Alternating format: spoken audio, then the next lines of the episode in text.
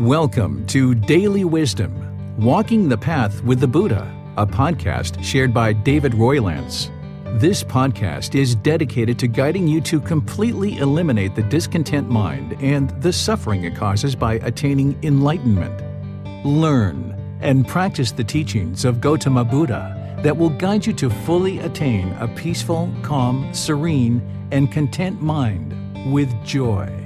To support this podcast, visit patreon.com forward slash support Buddha or visit buddhadailywisdom.com where you will discover a full range of courses, retreats, and online learning resources to assist you on the path to enlightenment. Now, here's our teacher to share more.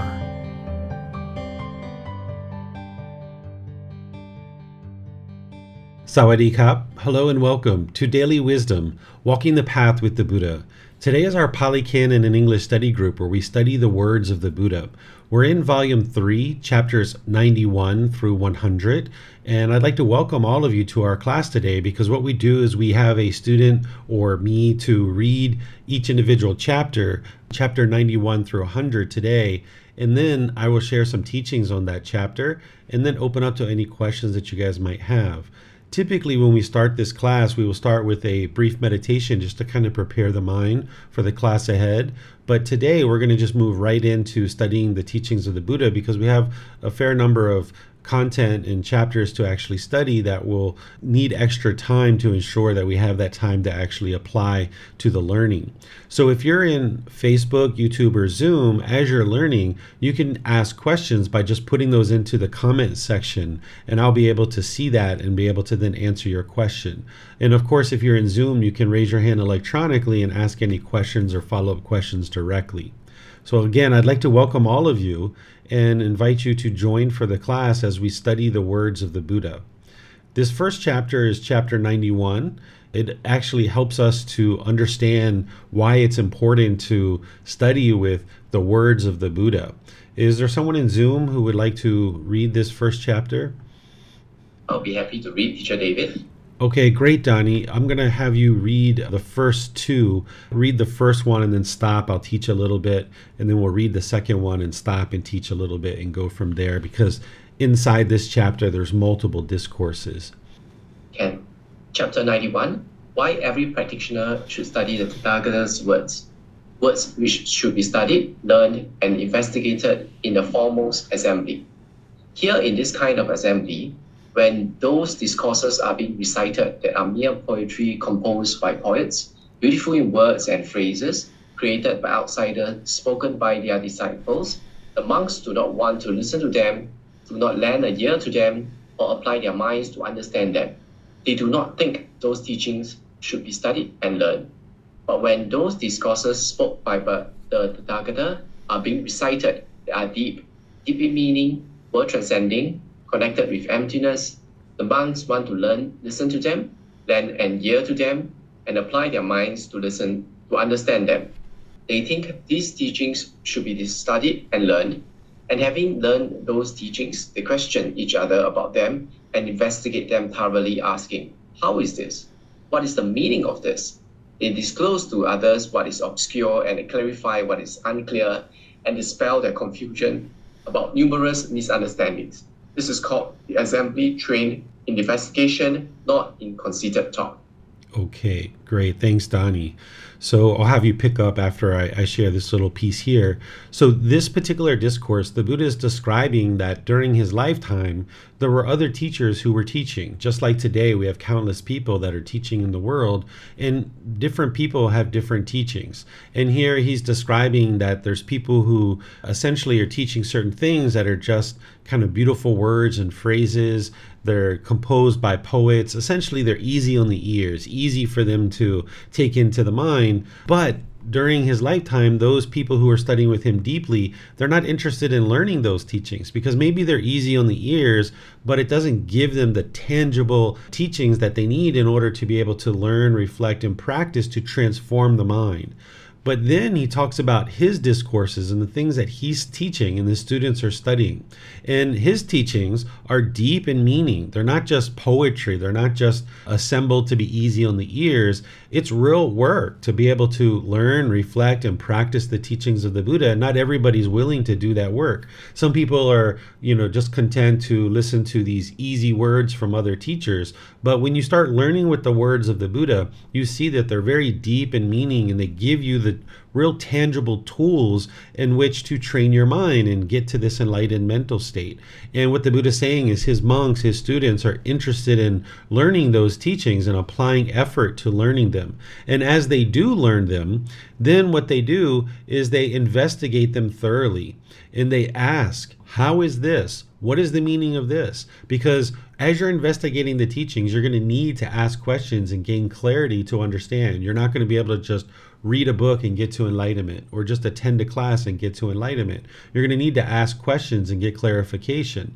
And then as you do, and you start understanding the wisdom of the universal truths and the natural laws of existence, and your mind starts to become more awakened, people are going to potentially be struggling with certain aspects of their life. And the Buddha is saying here that, yeah, you know, where you're able to, you know, you can disclose the teachings and help people to understand where they're confused about numerous misunderstandings. That's the number one challenge in the unenlightened mind is that it doesn't understand what it doesn't understand. It doesn't understand things like craving, anger, and ignorance, the 10 fetters, the three universal truths, the Four Noble Truths, the Eightfold Path, the five precepts, the Brahma Viharas, meditation training, all of these different things that the Buddha shared and others, you can share that as people are open to that. But you're not interested in forcing it on people. It's only when people have an open mind.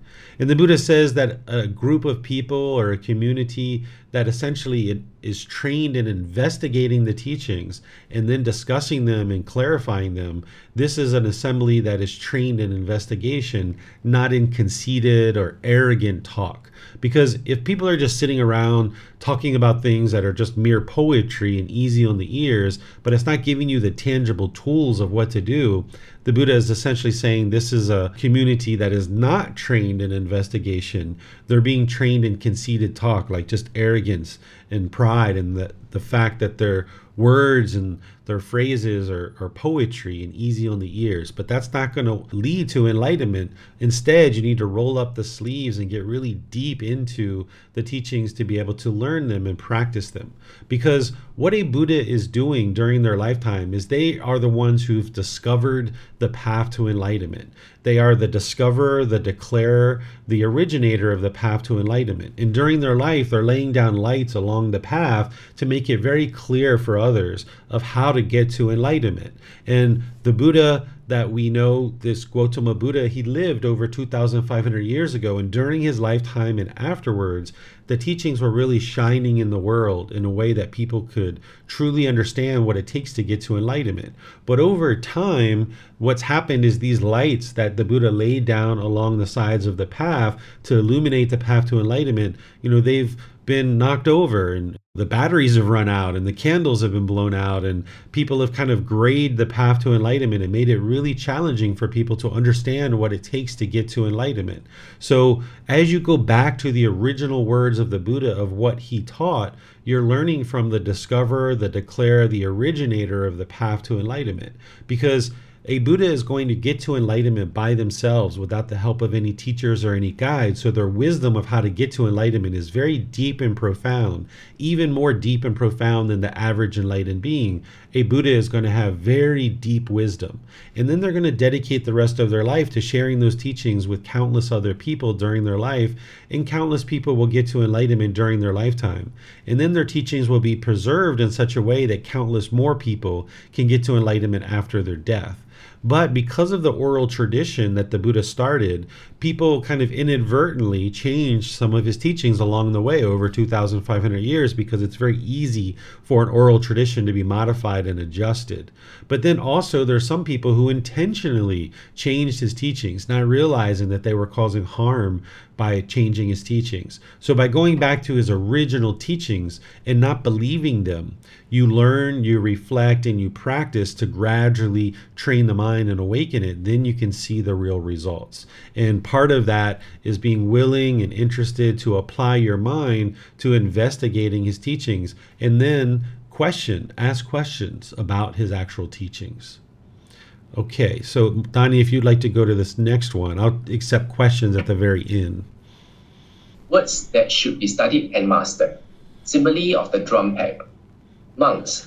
Once in the past, the, the Dasarahas has had a kettle drum called the summoner. When the summoner became cracked, the Dasarahas inserted another pack. Eventually, the time came when the summoner's original drum head had disappeared and only a collection of packs remained. So too monks, the same thing will happen with the monks in the future. When there those discourses spoken by the Tathagata uh, that are deep, deep in meaning, world transcending, dealing with emptiness, are being recited, they will not be eager to listen to them, nor lend a ear to them, nor apply their minds to understand them. And they will not think these teachings should be studied and mastered. But when those discourses are mere poetry composed by poets, beautiful in words and phrases created by outsiders, spoken by their disciples, are being recited, they will be eager to listen to them, will lend an ear to them, will apply their minds to understand them, and they will think these those teachings should be studied and mastered. In these ways, monks, those discourses spoken by the Tathagata that are deep, deep in meaning, world transcending, dealing with emptiness, will disappear. Therefore, monks, you should train yourselves thus. When those discourses spoken by the Tathagata, deep, deep in meaning, world transcending, dealing with emptiness, are being recited, we will be eager to listen to them, will lend an ear to them, will apply our minds to understand them, and we will think those teachings should be studied and mastered. Thus, should you train yourselves. Okay, thank you, Donnie. So here, the Buddha is basically predicting what has occurred in that we see what has occurred is that his teachings have disappeared. That over 2,500 years, even though during his lifetime the teachings were shining in the world and very bright and very vibrant, over 2,500 years, people have modified his teachings, as I've shared. They either intentionally did that or just through the oral tradition, things that inadvertently got changed and modified. And people can't see this path to enlightenment as clearly as they once could during the lifetime of a Buddha. His teachings have essentially disappeared. Even though we have temples, we have monks, and we have different things that we know of about Buddhism, there's very few people in the world that are studying with the original words of the Buddha. And it's very important that we go back to those original words and see what did he actually teach because he's the discoverer, the declarer, the originator of the path to enlightenment and it's his teachings that will actually lead to your enlightenment. And the Buddha is giving this analogy of this drum Nowadays, we make drums with maybe some kind of skin or some kind of fabric over top of a cylinder. But here, this is a drum that is essentially made out of wood. And as you're beating on it, it creates the sound. And as it creates cracks and it gets cracked, they put a wood peg into it. As there's enough cracks and they put enough pegs into this drum eventually get to the point where the original drum is gone it's just a number of pegs and that's what he's saying about his own teachings is that's what is essentially going to occur. And he's predicting this during his lifetime that his teachings will actually disappear. So he knew that during his lifetime but he needed to bring the teachings into the world as strong and vibrantly as possible to help as many people as possible during his life and after his death. And then as the teachings slowly degrade then he talks in other teachings about a new Buddha that would arise and bring his teachings back into the world so that people could deeply understand his teachings and then the entire world would gradually essentially get to enlightenment is what we understand. So here the teachings of the Buddha, applying your mind to them is what is going to help you get to enlightenment, investigating his teachings rather than just listening to the words of mere poetry. That's not going to give you the tangible skills and ability that you need in order to understand the natural laws of existence, how the unenlightened mind works, and how to train it so that you can get to the enlightened mind. So, Donnie, if you'd like to read all of these other ones continuously, you can do that, and then I'll teach them at the end. Words from Singleness of Mind. Aggivessana, the Tathagata, the Tathagata teaches the teachings to others only to give them knowledge. When the talk is finished, Aggivessana, then I steady my mind internally, quieten it, bring it to singleness, and concentrate it on that same sign of concentration as before, in which I constantly reside. Words that are just so not otherwise. From the night he fully awakens monks until the night he attains final nibbana or final enlightenment, in this interval, whatever he speaks, talks of, and expounds, all that is just so, not otherwise. Words of immediately effective teachings, good monks. So now so you have been guided by me with these teachings, which are visible here and now, immediately effective, inviting inspection onward leading to be experienced by the wise for themselves. Words of the teachings and discipline, words to be recited with as one's own island, as one's own refuge.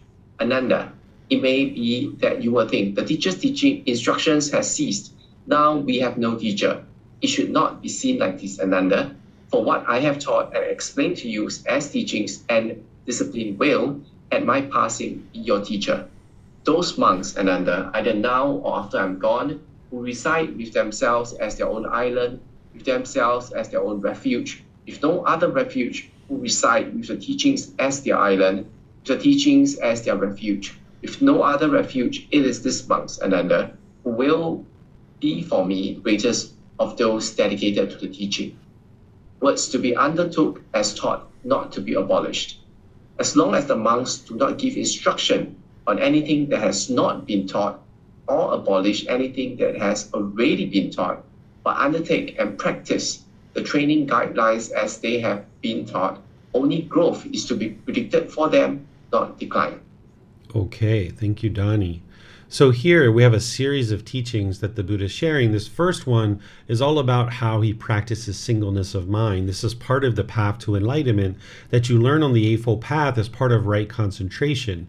That rather than trying to multitask where your mind is rapidly cycling from thing to thing to thing to thing to thing to thing, because your mind can't actually do multiple things at a time, you're training to do one thing at a time. Because if your mind is rapidly cycling, you're doing one thing for five seconds, another thing for 10 seconds, rapidly cycling to something else when you're alone or you're sitting and not working, perhaps, you're going to find that your mind is overactive, it's very anxious, maybe stressed because you're having difficulties to just focus on a single object. You might even find that when you're in conversation that your mind drifts away, that it's very hard for you to have concentration and focus because you're not practicing singleness mind in daily life. So, in breathing mindfulness meditation, you're focused on the breath to develop that concentration and singleness of mind.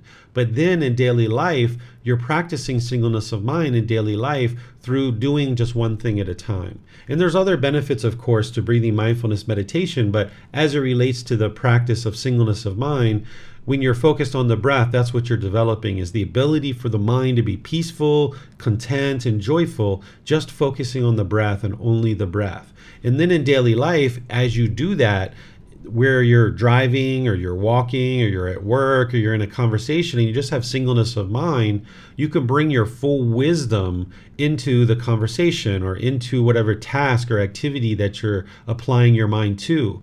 Whereas if you didn't have singleness of mind, you're going to find that you make quite a bit of mistakes because even though you have a certain activity in front of you, your mind is off doing something else. So you need to practice this singleness of mind to bring forth your full wisdom of the path to enlightenment and then be able to apply it in all your daily activities.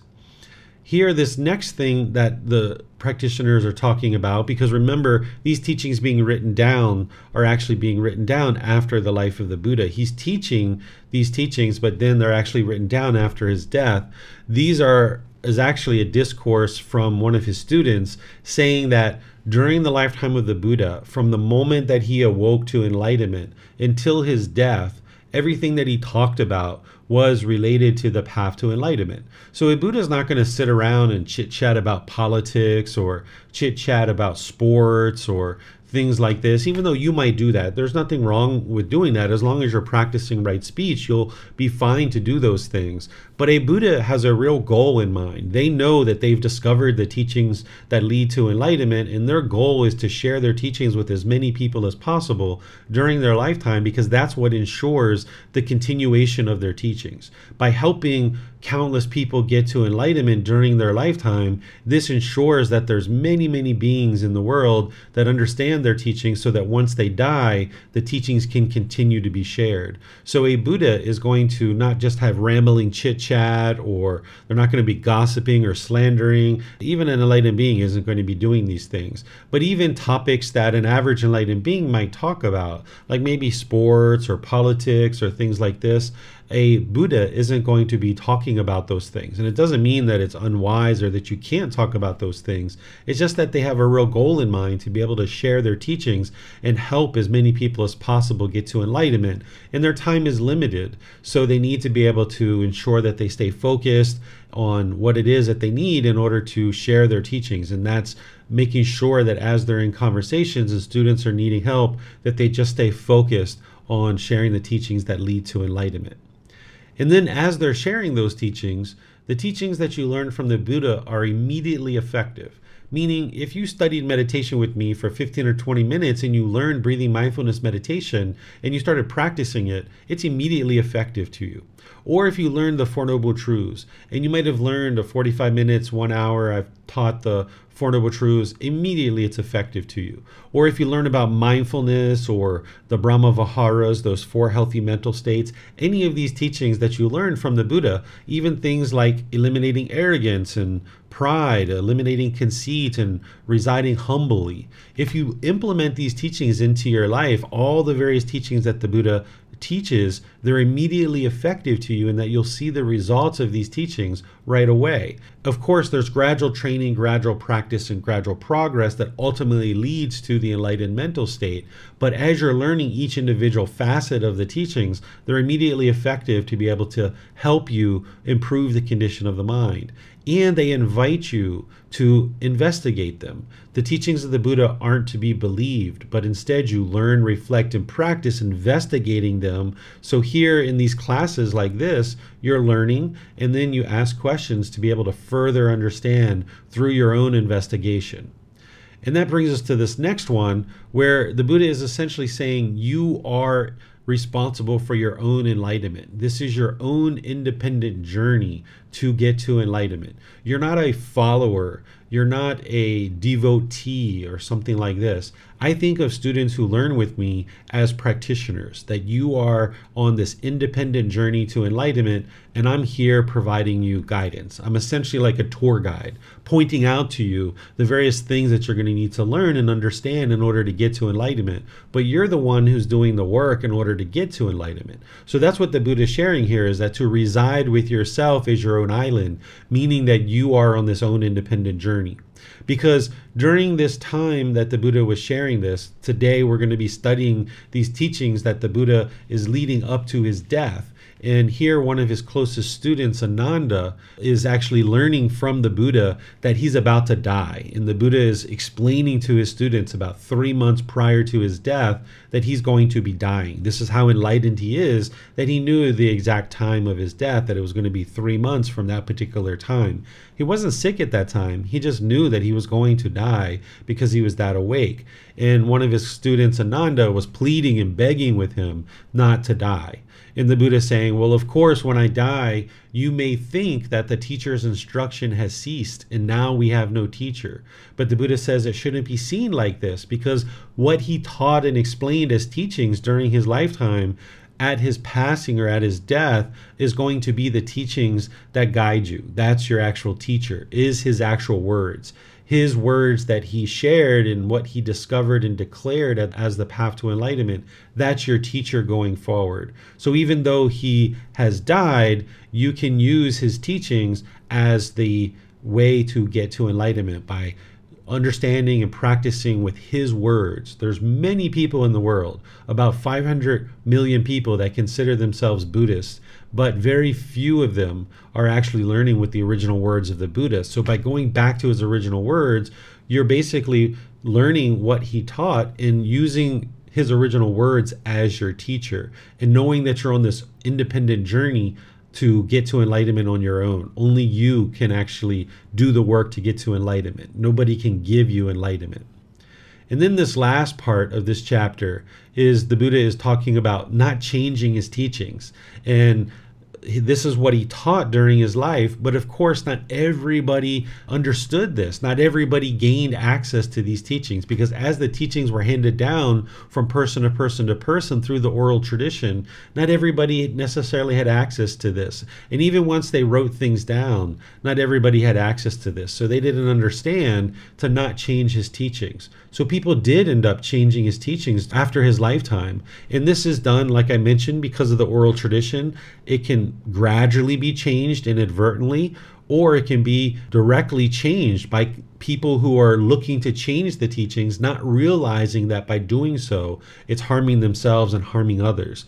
Because as the mind is gradually awakening and you start seeing more focus and concentration come into the mind, and discontentedness is gradually diminishing, there's still conceit in the mind, and people can become very conceitful. The ego can arise and think, hmm, I'm smarter and wiser than the Buddha, so let me change what he taught right? But they don't understand the whole reason why their mind is experiencing that focus and concentration and more clarity and less discontentedness is because they started off with a foundation of studying the teachings of the Buddha. And now, when their mind's moving towards more concentration and less discontentedness, with that ego still in there, they start trying to change and modify the teachings of the Buddha.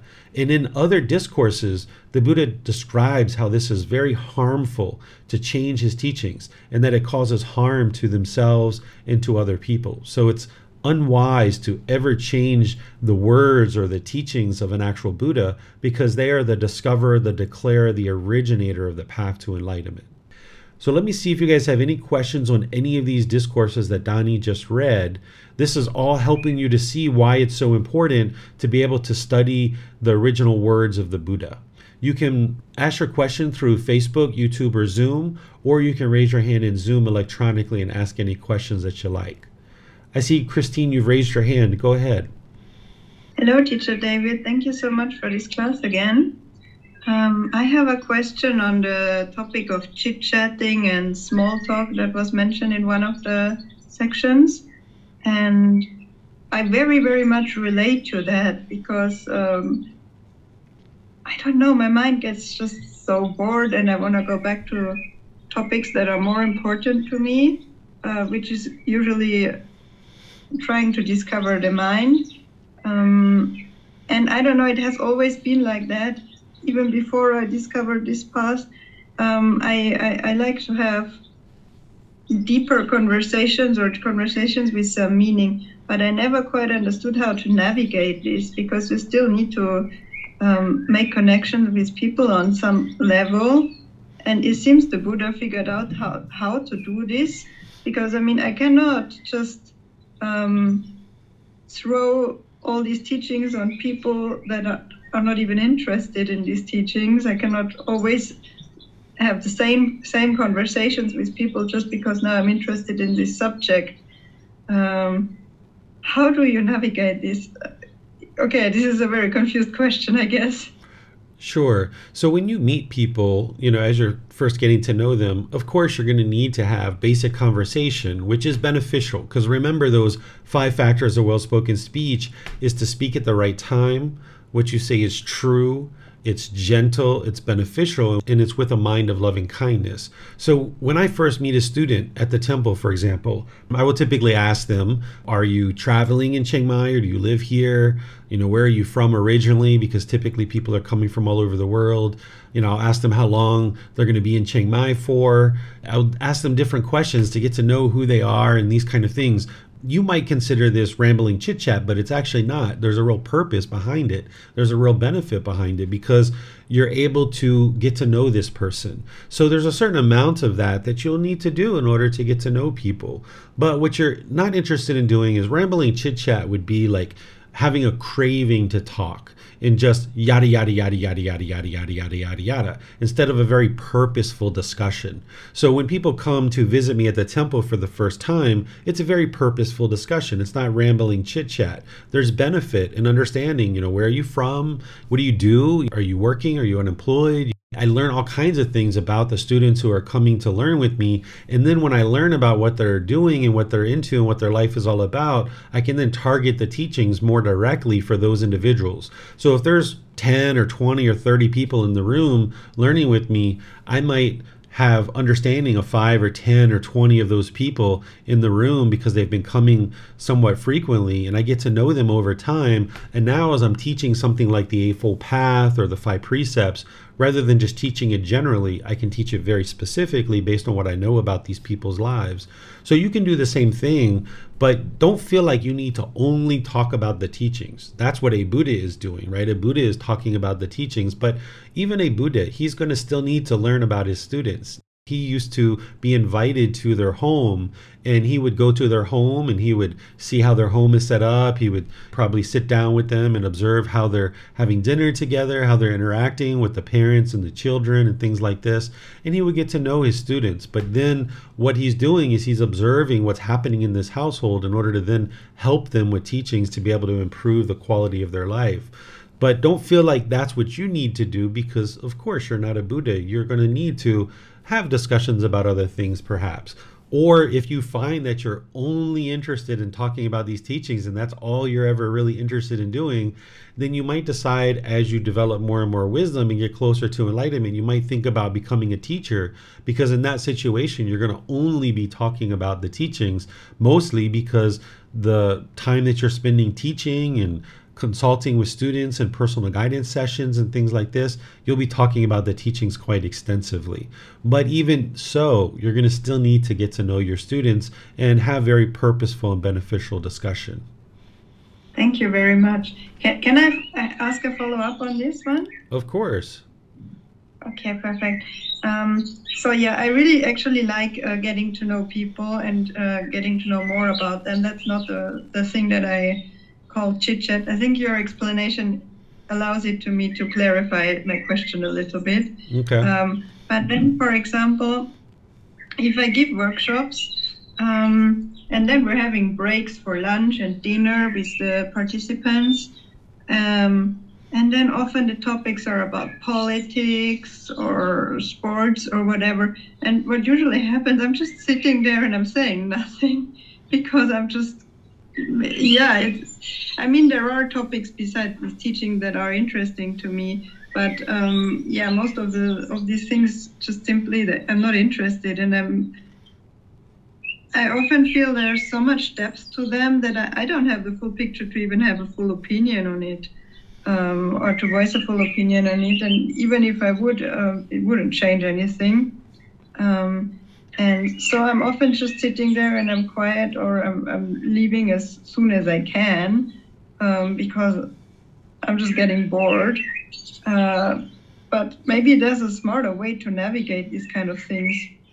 Yeah, so it sounds like you have a craving to talk in a conversation because otherwise you wouldn't be having that boredom, right? That boredom that you're experiencing while other people are talking about politics or sports means that you're having a craving to talk and you're longing to talk. So it's actually good practice for you to just be there and be in silence and be quiet because this is training your mind to not be bored in a conversation that you can just sit there and you're not required to talk. You don't have to talk. You can just sit and listen. And then if there's something that you can contribute fine. But if not that's fine too. Or if somebody asks you a question and you answer their question but every single conversation or i should say every single grouping that you're in you're not going to always talk. So don't feel like you have to talk. You can sit quietly. There's nothing wrong with that. But if your mind's getting bored that means there's some craving there that you're wanting something that you're not getting. And maybe it's the interaction or the ability to speak. And it's actually helpful to be in conversations sometimes where you're actually not conversating. It's maybe other people talking, but you're just sitting quietly. This can be really good training for you. Thank you very much. Yeah, this is helpful. I think it's actually not uh, the craving to talk because I'm really comfortable not saying anything. It's more an inner pressure that I should contribute something, but I just don't really feel like it. Um, and yeah, I have to explore this more. I think that's a very good uh, direction to take. Thank you. Yeah, remember impermanence that because of impermanence, every situation you're in, you're not going to have something to contribute. Every grouping of people that you're a part of, you're not going to have something to talk about. There's no harm in just remaining quiet. That's okay. Thank you, sir. Yes, you're welcome. All right. I'm not seeing any questions in Facebook or YouTube. So let's move on to the next chapter. Is there someone in Zoom that would like to read this next chapter, chapter 92? Christine, you still have your hand up. Is that for the question or would you like to go ahead and read? Thinking I could read. Uh, so let me read. Great. Um, the Noble Eightfold Path is the wholesome practice instituted. Sorry, I have to just move a tiny bit so that I can see better. hmm Okay. Ananda, I instituted the, that wholesome practice which leads to complete liberation, to freedom from strong feelings, to elimination, to peace, to direct knowledge, experience, to enlightenment, to nirvana. And what is that wholesome practice? It is this noble eightfold path that is right view, right intention, right speech, right action, right livelihood, right effort, right mindfulness, and right concentration. Ananda, I say to you, continue this wholesome practice instituted by me and do not be the last man. Ananda, when there are two men living, he under whom there occurs a breach of this wholesome practice, he is the last man amongst them. Therefore, Ananda, I say to you, continue this wholesome practice instituted by me and do not be the last man. All right. Thank you, Christine. So, as I've shared with you guys, the Noble Eightfold Path is the core central teaching of the Buddha that everything else plugs into. The Eightfold Path is the path to enlightenment. If somebody's interested in getting to enlightenment through the teachings of the Buddha, you would need to learn this path inside and out, backwards and forwards. So if you're just starting out, or you're maybe even three, six months a year into your practice, if you don't yet understand the words of the Buddha related to the Eightfold Path and understanding each individual step, it's important that you study that. And in volume one, chapter five, is where I go through in detail the individual steps of the Eightfold Path. And you would need to learn chapter four to go along with that because that helps you establish right view, which is the very first step of the Eightfold Path. Each one of these steps are very detailed in nature, and you would need to understand each individual one and dial in your life practice closer and closer. So, here the Buddha is explaining, and he explains it in other places too, how the Eightfold Path is what leads to enlightenment. This is the wholesome practice, this is the life practice. And he's pointing this out to Ananda, one of his closest students. And Ananda, he's saying to him, that don't be the last man. What he's essentially saying here is that by him bringing these teachings into the world and sharing them into the world, and more and more people getting to enlightenment, as more and more beings choose to get to enlightenment, they escape the cycle of rebirth. And over time, there's going to be less and less beings in the world. Right now, we're going through a period of time where the human population is expanding, the animal realm is shrinking. And as these teachings come into the world more and more, there's going to be more and more beings that are getting to enlightenment. And now we're going to see over time, maybe 5,000 years from now, 10,000 years from now, we'll see a shrinking of all these realms because more and more people are getting to enlightenment. And the Buddha is sharing with Ananda, you know, don't be the last one to get to enlightenment, essentially, is what he's sharing. And it's this Eightfold Path that's going to help people get to enlightenment. And you can see for yourself that your mind's gradually improving because the discontentedness gradually diminishes as you're getting closer and closer to enlightenment. And then when it's been one year, two years, three years, and you haven't seen any discontentedness whatsoever, you will know that the mind is enlightened and you've done all this work in order to get to that enlightened mental state and then you'll enjoy the rest of your life in this peaceful calm serene and that mind with joy. There's a certain amount of work and a certain challenge to be able to get to enlightenment, but by the time the mind is enlightened, you'll be practicing these teachings effortlessly. So there's a certain amount of work and effort, and there's a certain amount of determination and diligence that you need to apply. But as you're progressing, you should see the improvements to the condition of the mind. And ultimately, as the mind gets closer and closer to enlightenment, life becomes so easy and effortless. Things are at ease. Your mind is at ease because there's such peacefulness and joy. And you have cultivated the wisdom of which to handle all the various challenges that you experience in life. In the unenlightened state, we experience lots of struggles and difficulties because we lack wisdom of how to handle any one particular situation that we're encountering. But by the time you get to enlightenment, you will have experienced enough situations. You would have reached out and gotten help from your teacher of how to overcome those obstacles. And you would have cultivated the wisdom that you need in order to improve the quality of your mind and the quality of your life. So that by the time you get to enlightenment, your life is at ease. There's no longer any struggles and difficulties. There might be certain challenges that you encounter, but you'll have the wisdom of how to handle that challenge and address it and resolve it effortlessly. And it's the Eightfold Path that is this core central teaching that you would need to learn and practice to be able to actually get to that point. So let me see what questions you guys have on this, if any at all. Again, you can put that into Facebook, YouTube, or Zoom. In between each chapter, I'm just looking to see if there's any questions coming in from any of the platforms. And I don't see any in any of the platforms. So we can move on to the next chapter. And we're starting to move into this content, which is the story of the Buddha's last days. As he's leading up to his death, we're going to be getting a, a series of teachings here that are leading up to his death. So that's what we're actually studying as part of today's class. Is there someone who would like to read this one, The Buddha's Last Days? I can read to David. Great, Donnie. Thank you. The Buddha's Last Days. Sariputta, there are certain ascetics and Brahmins whose doctrine and view is this as long as this good man still young, a black-haired young man endowed with youthfulness in the prime of life, so long is he perfect in his clear wisdom. But when this good man is old, aged, burdened with years, advanced in life, and come to the last stage in 80, 90, or 100 years old, then the clarity of his wisdom is lost. But it should not be regarded so. I am now aged, burdened with years, advanced in life, and come to the last stage. My years have turned 80. Now suppose that I have four disciples with a hundred years lifespan, perfect in mindfulness, recall of the teachings, memory, and clarity of wisdom. Just as a skilled archer, trained, practiced, and tested, could easily shoot a light arrow across the shadow of a palm tree, suppose that they were even to that extent perfect in mindfulness, recall of the teachings, memory, and clarity of wisdom.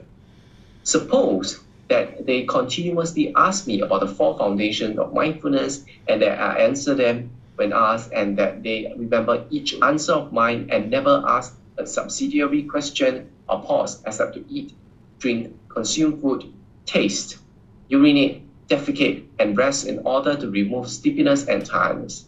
Still, the Tathagata's explanation of the teachings, his explanation of factors of the teaching, and his replies to questions would not yet come to an end. But meanwhile, those four dis- disciples of mine, uh, with their hundred years lifespan, would have died at the end of those hundred years.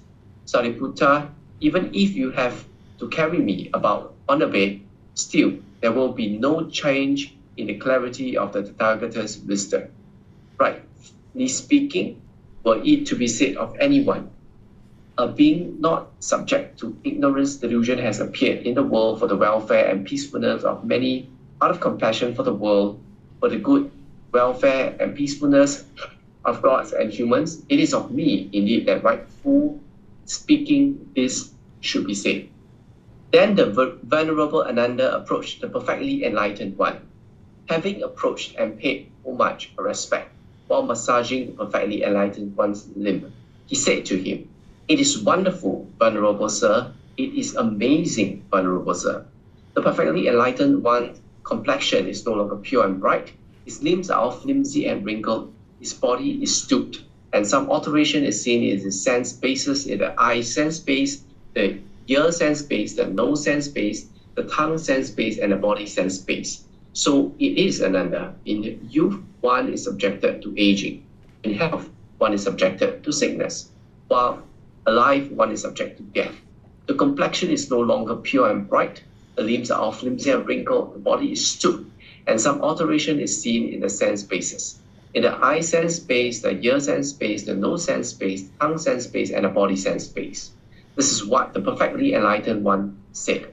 Having said this, the fortunate one, the teacher, further said this Yuck on you, pitiful aging, aging which makes beauty fade.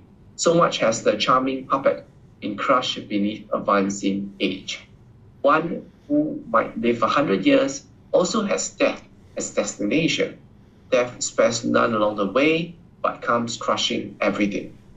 And now again, Ananda, the Tathagata has today at Chapalas shrine consciously and de- deliberately rejected the rest of his allotted term of life. And when he has thus spoken, the Venerable Ananda addressed the Fortunate One and said, Grant us the privilege, Venerable Sir, to remain during the eon, live on through the eon, O Fortunate One, for the good and the peacefulness of the great multitudes, many people, out of pity for the world, for the wholesome and gain and the well-being of gods and men. Enough now, Ananda. Back not the Tathagata, was the reply. Time for making such request has passed. And again, the second time and the third time, the vulnerable Ananda begged the fortunate one in the same words, and he received from the fortunate one the same reply. In that, when a suggestion so evident and a hint so clear was thus given to you by the Tathagata, you will be incapable of comprehending them. If you should have them so begged the Tathagata, the Tathagata might have rejected the appeal even to the second time, but the third time he would have granted it. You, therefore, O Ananda, are the fault, you are the offense. But now, Ananda, have I not formally declared to you that it is in the very nature of things near and dear unto us that we must divide ourselves from them, leave them, sever ourselves from them? How, then, Ananda, can this be possible? Whereas anything, whatever born, brought into being, and organized contains within itself the inherent necessity of the dissolution. How then can this be possible that such a being should not be dissolved? No such condition can exist. All conditioned things must grow old. Work out your salvation with diligence. The final extension, extinction of the Tathagata will take place before long. At the end of three months from this time, the the Tathagata will die. My age is now full ripe. My life draws to its close. I leave you, I depart, relying on myself alone. Be diligent then, O brethren, wholly full of thought. Be steadfast in dedication. Watch over your own hearts. Who becomes tired not, but holds fast to this truth and nature law, shall cross this sea of life, shall make an end of grief. All right. Thank you, Donnie.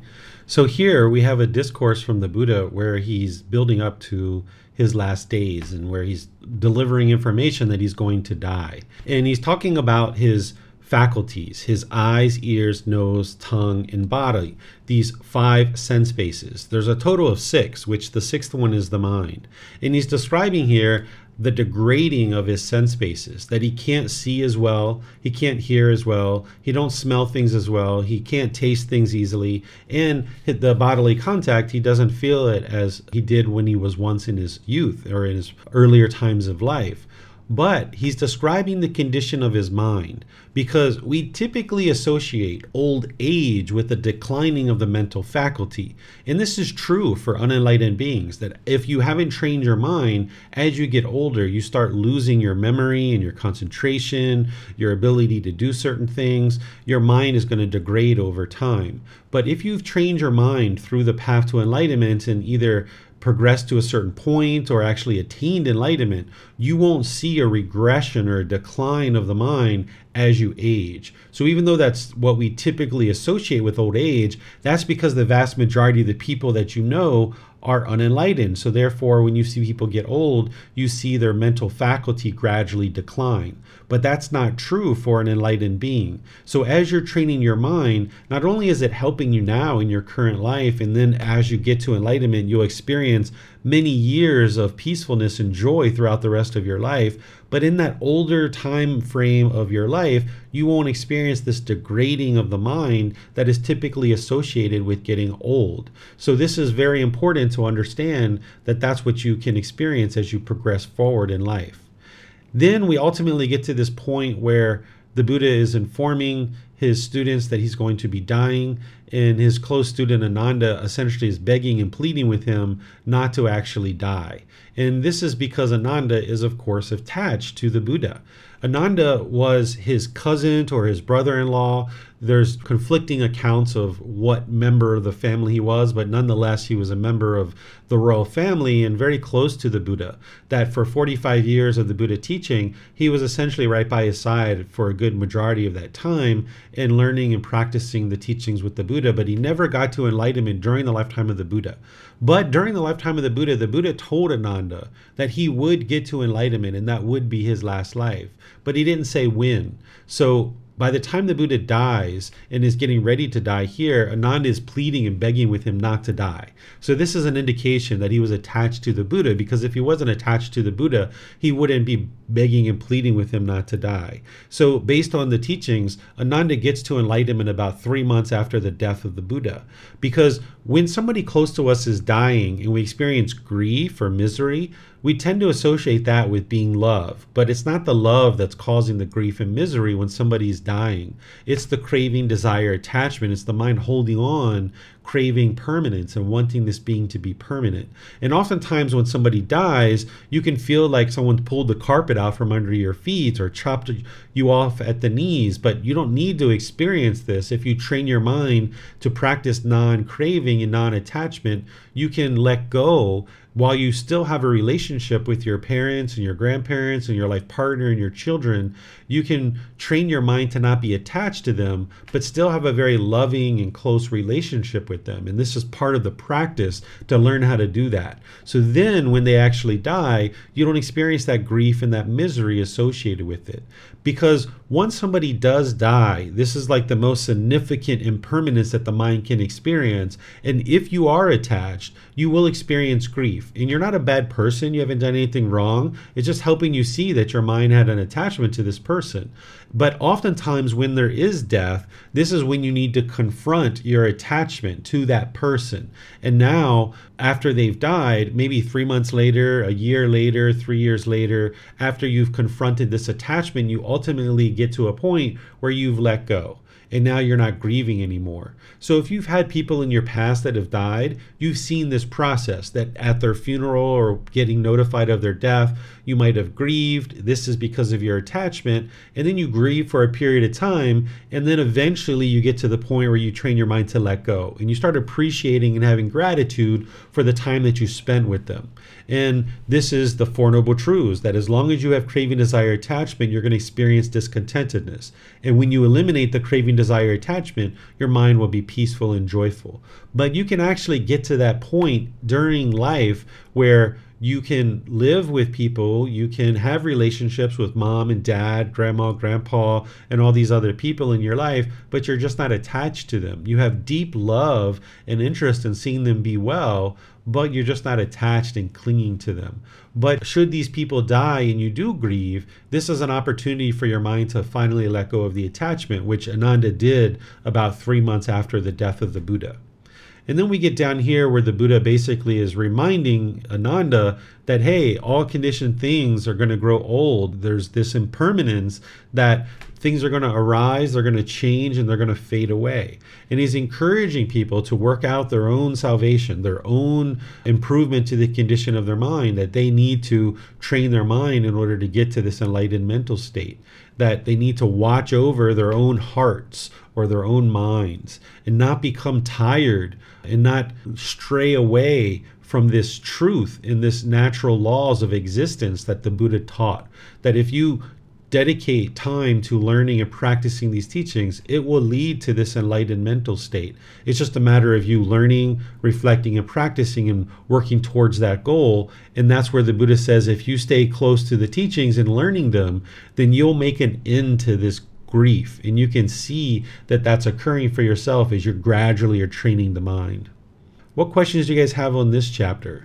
You can put that into Facebook, YouTube, or Zoom. Or you can raise your hand in Zoom and ask any questions that you like. Okay, I see Donnie, you have your hand up. What's your question? Um, teacher David, uh, I think somewhere down the line where um, Ananda pleads with the Buddha about uh, asking him to continue not to die, mm-hmm. about first time, second time, third time, and the Buddha says that uh, the time for making such a request uh, has passed, and further down, he was saying something about uh, if the, the second three paragraphs down, uh, if you should have begged the, the, the Buddha, maybe the second, third time, he might have granted it. So that means what? If he uh, maybe have uh, begged him earlier, maybe the Buddha might have granted the request and continue living? Uh, this is saying that the Tathagata might have rejected the appeal, meaning. Mm-hmm that even if he would have begged him to stay alive, he still would have rejected it. but it says the third time he would have granted it. Oh, is that what it says? Where does it say that? But the third time he would have. Oh, I see. Yes. So yeah, that's what it's saying. That he would have granted his request to stay alive longer, right? So the Buddha is saying that you know that time is past. So, an enlightened being, by the time your mind gets to enlightenment, you know things about the future that other people don't necessarily know. You're not going to necessarily go around and tell people all these things. You just know that, okay, these certain things are going to happen. So, the Buddha knew that he was going to die prior to this. So, he's telling people at the three month mark that he's going to die. So, he would have known about this prior to that prior to the three month time frame. So I guess the way that I look at this is that the Buddha must have accepted at some point, whether it's four months or six months or a year prior, he accepted that, okay, I'm going to die at this particular time, and he resigned himself that he's going to die. So the Buddha saying, you know, it's too late for you to beg me to stay alive, essentially because I've already accepted that I'm going to die, and I know that I'm going to die in three months. So if Ananda, what he's saying is if he would have asked him previously before that time frame, then he could have granted this interest to have him stay alive longer. But now that he's already accepted the terms of death, then he's going to actually die and he's accepting of that. Thank you, teacher. Yep, you're welcome. Christine, you have a hand up. Yes, thank you. I have a question about this foreseeing the future. Uh, I heard about this already before, but I never quite understood it, to be honest, because I think the future is not something that's pre-written. So my question is is it that they just know that certain actions will produce certain results and therefore they can spin this on into the future what's going to happen or how can you how can you know what's going to happen yeah, you can know what's going to happen because of the cause and effect, cause and effect. It's not predetermined what's going to happen, but because of the cause and effect, cause and effect, an enlightened mind can have like omniscience or ability to know the future. If you've ever been thinking about a friend and then like 30 seconds later they called you on the phone, this is a bit of omniscience where you knew the future before it actually occurred. A Buddha's mind is going to be much more well developed than that, where they can actually know something like this, where he knew he was going to die long before his death. And the Buddha knew that a new Buddha was going to arise, you know, after his death. And he knew other certain things prior to them actually occurring. It's not predetermined that these things will occur, but it's just a sequence of cause and effect. And a Buddha can see forward in time and see that point in time and just know what's going to happen at that time, but it's still cause and effect that's leading to that point in time. Thank you, sir. You're welcome. All right, I'm not seeing any other questions. Is there someone who would like to read the next chapter, chapter 94? I can read since my hand is still up. Perfect, Christine. Recite with the teaching as your refugee. But have I not already declared, Ananda, that we must be parted, separated, and severed from all who are dear and agreeable to us. How, Ananda, is it to be obtained here? May what, what is born come to be, conditioned and subject to disintegration, not disintegrate. That is impossible. Therefore, Ananda, reside with yourselves as your own island, with yourselves as your own refugee, with no other refugee. Reside with the teaching as your island, with the teachings as your refugee, with, your no, with no other refugee. And how, Ananda, does a monk reside with himself as his own island, with himself as his own refugee, with no other refugee, with the teaching as his island, with the teaching as his refugee, with no other refugee. Here, Ananda, a monk resides reflecting on the body in the body. He resides reflecting on feelings in feelings. He resides reflecting on mind in mind. He resides reflecting on mental object in mental objects, dedicated, clearly com- comprehending, mindful, having removed craving and displeasure in regard to the world. Those monks, Ananda, either now or after I am gone, who reside with themselves as their own island, with themselves as their own refugee, with no other refugee, who reside with the teachings as their island, with the teachings as the refugee, with no other refugee. It is these monks, Ananda, who will be for me greatest of those dedicated to the training. Okay, thank you, Christine. So here, this is kind of a continuation of where the Buddha is explaining to Ananda that it's not possible for something that has been born to not disintegrate. That as these conditioned objects arise, they're going to change and they're going to fade away, that there's this impermanence. And I'm sure Ananda already understood impermanence to a certain degree, but as this craving to keep the Buddha in existence arose, it seems like he lost his wisdom, not realizing that, hey, the Buddha is impermanent. He's not going to be permanent. So he's reminding Ananda that, that, hey, it's not possible for something that has been born to not also disintegrate. This is impermanence. And he's saying that you know, reside with yourselves as your own island. This is your refuge, right? This is what we talked about earlier that you are your own independent journey to enlightenment, that you're not a follower, you're not a disciple, you're not a devotee of mine, you're a student, you're a practitioner, you're seeking the truth. And I happen to be your tour guide that you're choosing to learn with me as your guide, and I'm sharing the teachings with you to guide you along, but it's you that's actually doing the work to arise this wisdom. That's what the Buddha is describing as part of being your own island, in your refuge. And now he's talking about how do you get to this refuge? Well, what a refuge is, is protection. The teachings of the Buddha, as you train in them and you get the mind more and more awake, your mind gets to a point where it's fully protected. That now, if you hear certain things that are agreeable, you might get pleasant feelings, whereas if you hear things that are disagreeable, you might get painful feelings, or if you see things or taste things or smell things, your mind's going to get shaken up to a certain degree about certain things that are going on in your life. But by the time you fully train the mind and you get to enlightenment, your mind is fully protected. You have this refuge where the mind is protected. And the Buddha is saying, well, how do you get to this protected mind? How do you get to this refuge? And then he shares the four foundations of mindfulness. Because whenever he talks about protection or whenever he talks about guarding the mind, he always refers to mindfulness. That mindfulness is the way to protect the mind. Because if you're aware of the mind, and particularly the four foundations of mindfulness, as wholesome qualities or unwholesome qualities arise in the mind, you can either support and encourage those wholesome qualities, not allowing them to fade, or if you see certain unwholesome qualities arise in the mind, you can cut them off and eliminate them from the mind, and this protects the mind. As you get to enlightenment, you won't have unwholesome qualities that arise in the mind. Your mind will be so well trained, it'll only have wholesomeness in the mind. But if there's work to do in order to get to that point. But in the meantime, having this mindfulness is utterly important so that you can observe the wholesome qualities and unwholesome qualities. And these four foundations of mindfulness are what's going to help you do that.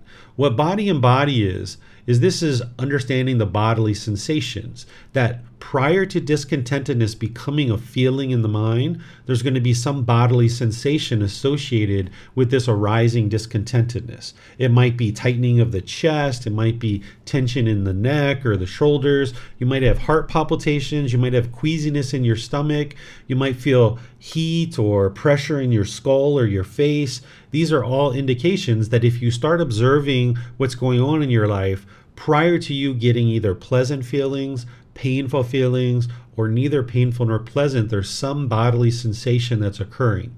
And if you can build mindfulness and awareness of this, then you can catch this discontentedness before it ever becomes a feeling in the mind. And you can cut it off and let it go, not allowing the mind to form conditioned feelings. Because as long as the mind is forming these conditioned feelings of conditioned pleasant feelings, conditioned painful feelings, or conditioned feelings that are neither painful nor pleasant, it's going to keep doing this. So you're trying to get ahead of the curve and not allow the mind to form feelings based on some condition. Because as long as you allow the mind to experience conditioned feelings, you can't get to this permanent mental state of enlightenment. Because if you base your inner feelings on some condition, that condition is impermanent. And once that condition changes, your feelings are going to change. So if you get happy because you got a new job, or you get happy because you got a raise at work, or if you get happy because of your bank account and your bank balance, or you get happy because you got a new pair of shoes, well, all of those things are going to change at some point. So if you allow the mind to take on these conditioned pleasant feelings of happiness based on these conditions or others, when those conditions change, now you're going to experience painful feelings. Your bank balance goes down, you're going to be sad. Or you lose your job, you're going to be sad. Or your shoes are old and beat up, or somebody steals them, or you lose them or misplace them, you're going to feel sad or angry or frustrated. So, by being attentive to those bodily sensations, you can catch it before becomes a conditioned feeling. You don't allow the mind to continue to do this. You restrain the mind. But then if you miss it, because you will as you're training on this path to enlightenment, you're not going to be able to learn this and instantly catch every single discontentedness that is arising as a bodily sensation, there are going to be situations as you make your journey to enlightenment where you will be frustrated, you will be angry, you will be annoyed or irritated. And this is because you missed it as a bodily sensation or you were unable to cut it off there because the craving was too strong. So now it becomes a feeling in the mind. So if you can observe that, oh, there's the conditioned happiness or oh, there's the conditioned sadness or anger, or ah, there's the shyness, or whatever it is, that feeling that's coming into the mind. If you can cut it off and let it go there, this is still very helpful to the mind. You're essentially rewiring the mind, not allowing it to get these conditioned feelings. Because if you allow it to come into the mind and continue to reside in the mind, then it's going to start affecting the condition of the mind. This is where you've experienced being angry for multiple hours or days or a week or two. I'm sure you've experienced that or other discontent feelings that have resided in the mind for a continuous long term period. It's because you didn't catch it as a bodily sensation and cut it off and let it go. You didn't catch it as a feeling and cut it off and let it go there. So now it's affecting the condition of your mind more long term. And you can still cut it off and let it go there. And that would be wise. If it's been three hours and you're still angry, or it's been a day or two and you're like, oh my goodness, what is going on? Why am I still angry? You can redirect the mind and take it in another direction and cut it off. So you're essentially rewiring the mind. Because if you don't do that and you allow the mind to continue to be affected by the condition of the mind and residing with these feelings and affecting the condition of the mind, then you're feeding these mental objects. One of the mental objects is like ill will. So if you don't catch it as a bodily sensation, then it becomes a feeling. Now you're angry and hateful. Now it affects the condition of your mind where you're angry for a couple of hours, a couple of days, or a week or two. And now this mental object, which is a more deeply rooted container in the mind, it gets fed more and more, and it's like filling up and bolstering and more deeply rooting this ill will in the mind. And what you're trying to do is purify the mind and get rid of these containers of these mental objects like ill will The 10 fetters are all mental objects that are deeply rooted in the mind, and you're working on uprooting those and getting those out of the mind. So, if you can put this blockade on the bodily sensations and cut off and let go of anything that's arising as a bodily sensation, and maybe sometimes it becomes a feeling and you need to cut it off there too but more and more you get a handle on these bodily sensations and cutting it off and letting it go there. In the meantime, you're applying certain practices to break up these mental objects. With ill will, you're using loving kindness meditation and you're practicing loving kindness in daily life. That's what's going to uproot this mental object of ill will but all the while you're being attentive to the mind and you're guarding the mind and protecting the mind with this mindfulness. That's the refuge that the buddha is talking about is protecting the mind by being observant of any arising discontentedness. This is somebody who's diligent and dedicated and determined that you're not complacent. You're not just allowing the feelings to come into the mind and, all right, I'm going to be angry or I'm going to be frustrated or I'm going to let my mind be angry for multiple hours or days or weeks a person who's on the path to enlightenment, when you observe that's happening, you need to take action in order to cut that off and let it go. And if you can catch it as a bodily sensation, wonderful. You've saved yourself a whole lot of difficulties. But if it has become a feeling or it is affecting the condition of your mind, still cut it off and let it go there so you're not feeding this mental object. And more and more, as you uproot these mental objects out of the mind, you're purifying the mind, and you'll get to a point where discontentedness is no longer arising because you've eliminated these 10 fetters more and more you'll see this diminishing of discontentedness until you get to the point where there's no discontentedness arising. As you're first getting going with this, you might see all kinds of discontentedness occurring in the mind because you've got all these different cravings, desires, attachments. But as you clear those out more and more, and you have less and less craving, desire, attachments in the mind, you'll get discontent less frequent and it will be less significant when you do get discontent early in practice, you've got lots of cravings, and some of them are very strong. So you might have very strong feelings and very strong emotions. But as you're training your mind, those diminish, so you have less cravings and they're less significant. So therefore, you're not feeling the strong feelings anymore. Your mind becomes more and more peaceful and more and more joyful as you're letting go more and more of the cravings. And this is how you actually protect your mind. Any questions on this one? To reside with the teachings as your refuge? All right, I'm not seeing any questions here in any of the platforms. All right, I'm not seeing any questions. So let's go on to the next chapter. Is there someone who would like to read this one, chapter 95? I can read this. Thank you, Donnie. Four criteria that assure the words of the Buddha. Suppose a monk were to say, Friends, I heard and received this from the perfectly enlightened one's own lips. These are the teachings, this is the discipline, this is the master's teaching. Then, monks, you should neither approve nor disapprove his words.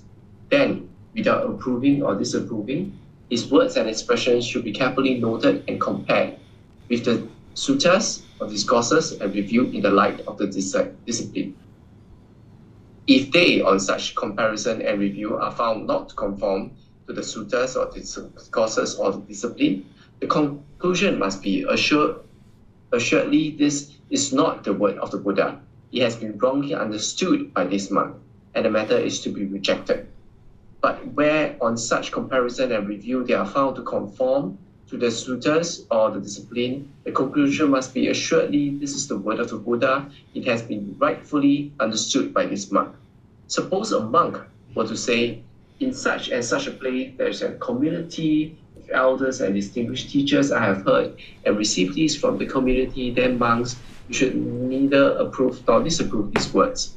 Suppose a monk were to say, in such and such a place, there are many elders who are learned, various of the tradition, know the teachings, the discipline, the training guidance. Suppose of monk were to say, in such and such a place, there is one elder who is learned. I have heard and received this from the elder but where on such comparison and review they have found to conform to the sutras, discourse, and the discipline, and then the conclusion must be assuredly this is the word of the Buddha. It has been rightful understood by this monk. Okay, thank you, Donnie.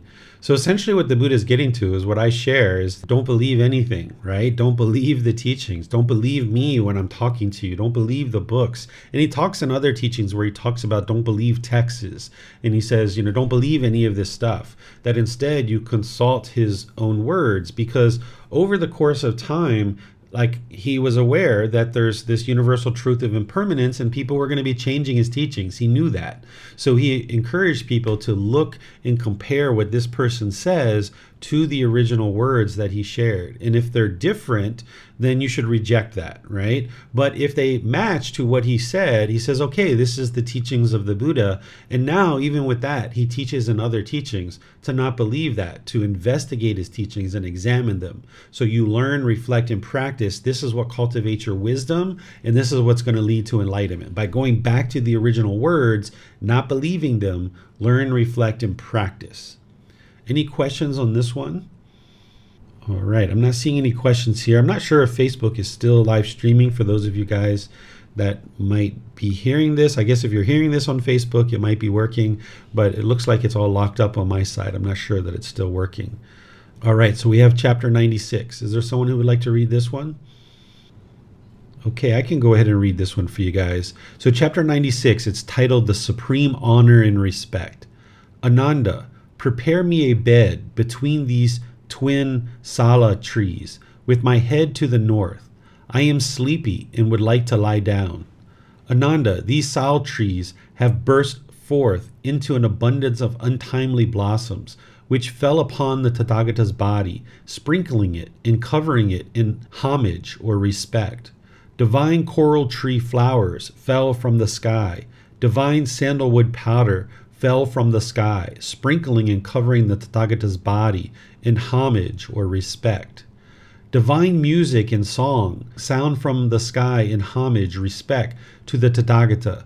Never before has the Tathagata been so honored, respected, appreciated, admired, and adored.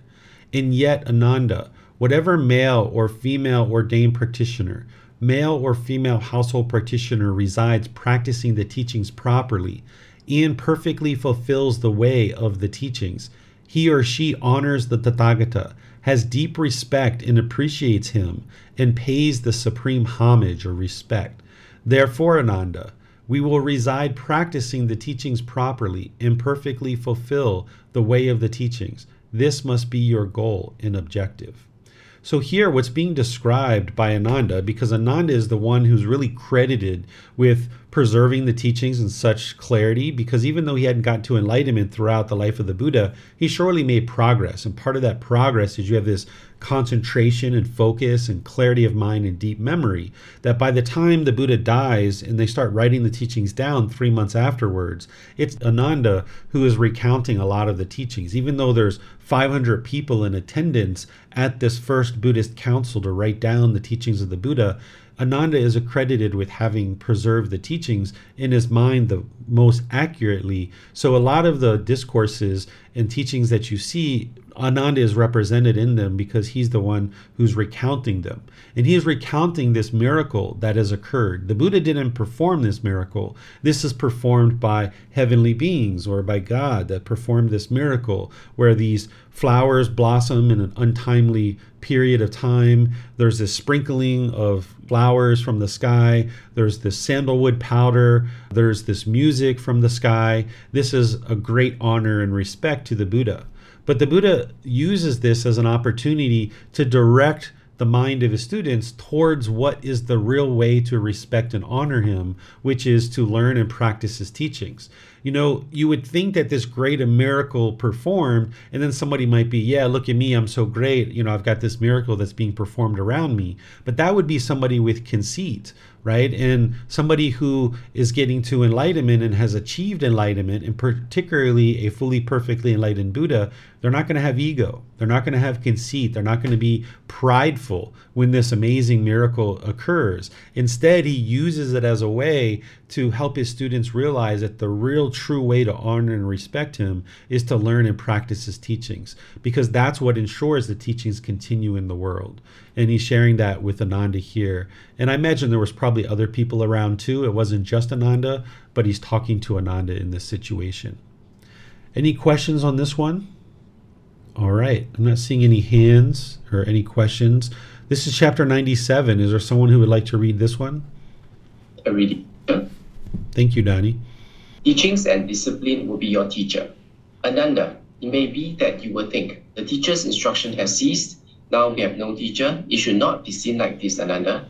For what I have taught and explained to you as teachings and discipline will, at my passing, be your teacher. Now, monks, I declare to you, all conditioned things are of a nature to decay, strive on untiredly. These were the Tathagata's last words. Okay, thank you, Donnie. So here, this is a shorter version of something we have already studied previously in this class, where the Buddha is just pointing to his teachings and saying essentially that you don't need this body to be here with you in order to learn and practice these teachings. This being the Buddha he awoke at the age of 35 he dies at the age of 80 so he shares his teachings for 45 years. Once he dies his teachings are there for everybody to be able to get to enlightenment. They don't need him any longer because there's all these enlightened beings around that should be able to help people get to enlightenment. So he uses his very last words to be a teaching that is the very first teaching on the path to enlightenment he must have been wise enough to know and know many things, but he must have been wise enough to know that his last words were going to be captured and that people would know what he taught as his last words. His last words were the very first teaching that you would need in order to get to enlightenment, which is an understanding of the universal truth of impermanence. Without understanding the universal truth of impermanence, you would never have any opportunity to get to enlightenment ever, because that's a very fundamental and basic teaching that you would need to know and understand. So here, he's making sure that he uses his even his last breath to make sure that he delivers a teaching that can be helpful. He's not moaning, he's not sorrowful that he's going to die. He already knew he's going to die. He's impermanent. He knows that. His mind isn't afraid of death. He's not grieving that he's going to die. He knows the exact moment that he's going to die. So he delivers this last teaching and then he lays down and he dies. And his last words were, Now, monks, I declare to you, all conditioned things are of a nature to decay, strive on untiringly. So, what he's basically saying is anything that arises is going to change and fade away. His body himself, as a Buddha, is subject to the universal truth of impermanence that because he was born, there needs to be this death but strive on entirely. Keep working, keep being diligent. Don't be complacent so that you can get to this enlightened mental state. Because once a Buddha dies, they're never going to be reborn again. The same as an enlightened being is once you get to enlightenment, you're never going to be coming back into the world to experience the grief and misery and despair and displeasure that you've experienced at different times in your life surely there's many wonderful things about life that we all enjoy and we should enjoy those things. And as you get to enlightenment you're actually going to enjoy life a whole lot more than you ever did in the unenlightened state because you're never going to be experiencing those discontent feelings. But in the meantime, if you can use that grief and misery and displeasure and despair as motivation to strive on untiringly, this can help you get to that more peaceful and joyful mental state so that you'll live the rest of this life with the peace and joy, and then you won't come back to experience life over and over and over again as we've been doing in the past. Any questions on this chapter? Okay, it looks like Facebook is back for me. Okay, yes, I see Jacqueline. You're saying it's been working. Okay. Yeah, on my side it was locked up, but obviously it's still working. So that's great. All right. Let's see. Okay, Donnie was saying Facebook is working as well. Excellent. All right, so let's go to the next chapter because I'm not seeing any questions here. And notice here as I'm scrolling through that there's a lot of content here for you guys to learn, right? There's this basically two paragraphs or you know maybe three or four sentences here in the words of the Buddha. But I'm using this as an opportunity to teach you many different things. So using my words here, I'm teaching you about final enlightenment or final nibbana. I'm sharing with you, you know, what happens at death after we die, does the body become soil to the earth? What happens to the mind upon death? If someone attains enlightenment, what happens to the mind? Does it disappear? Is the mind or the soul and spirit the same thing? So you can be learning lots of different things, and it's important that you read these chapters ahead of time or after class because I don't have time in this class to cover every single thing that I put in the book. So be sure that you're reading these chapters, not only the words of the Buddha, but what I'm sharing with you as well to help you further understand what the Buddha is teaching. And then we've got chapter 98 here. Is there someone who would like to read that? I can read that. Thank you, Donnie. Four places which should arouse confidence in the dedicated. Venerable Sir, formerly monks who have who had spent rains in various places used to come to see the Tathagata, and we used to welcome them so that such trained, well-trained monks might see you and pay their respects. But with the perfectly enlightened ones passing, we shall no longer have a chance to do this. Ananda, there are four places the sight of which should arouse confidence in the dedicated. Which are they? Here the Tathagata was born is first. Here the Tathagata attained supreme enlightenment is the second. Here the Tathagata set in motion the wheels of the teaching or Dharma wheel is the third. Here the Tathagata attained final enlightenment, final nibbana, of physical body for an enlightened being without reminder is the fourth. And the dedicated male and female ordained practitioners, male and female household practitioners will visit those places.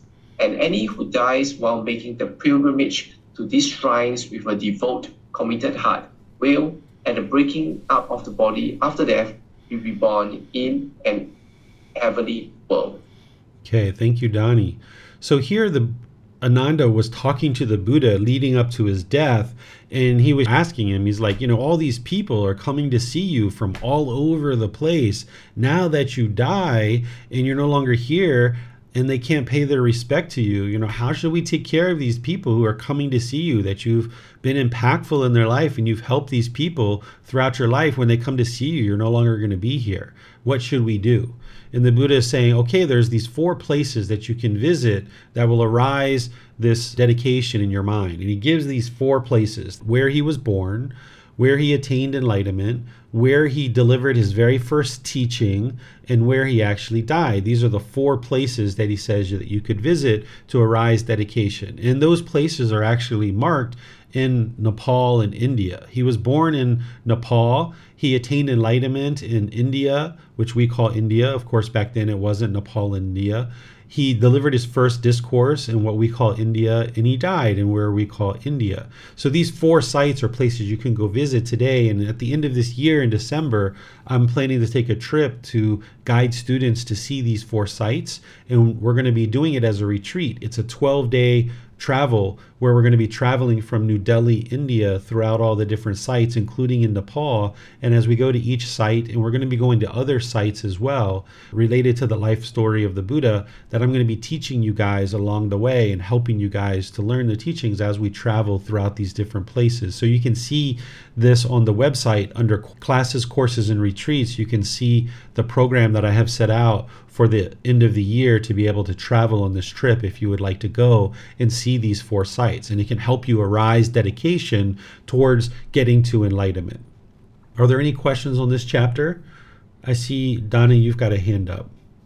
Uh, yes, teacher. Um, the last paragraph says anyone who dies while making a pilgrimage to these shrines with a devout heart will be reborn in the heavenly world it sounds like a shortcut to be reborn in the heavenly world to me.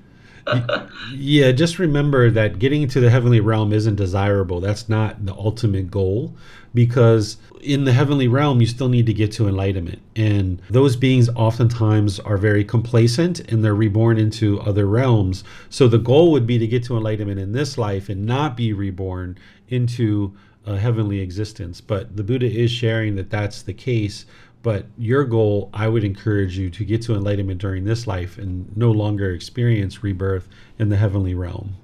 By the way, I don't have any way to independently verify this aspect of his teaching, but you know, obviously he shared these teachings and his teachings all lead exactly where he said they do to this enlightened mental state and a Buddha is not going to lie. So if he's sharing this teaching, then it must be the truth, but I just don't have a way of verifying it. And I'm not interested in verifying that. I'm interested in ending everything and getting to enlightenment so that in this life, there's no longer any more rebirth in a future life. So I would encourage everybody to have that goal where your goal is to attain enlightenment in this life so that you no longer will ever experience any rebirth at all. Understand. Thank you, teacher. Yep. Christine, you have a question? Yes, sir. Um, I have a question on these um, special places because, in my own experience, I found that whenever I go to a temple and I hear the chanting, or it's not only Buddhist uh, temples, or if I go to a graveyard here in Germany, uh, or if I go to the church, these kind of places, I go there and I cannot understand it and I cannot explain it, but maybe um, the teachings can. Um, whenever I go there, I get so deeply moved that I almost have to fight not to to have tears coming uh, out of my eyes, uh, and I don't understand why. It's just happening, mm-hmm. mm, and it's.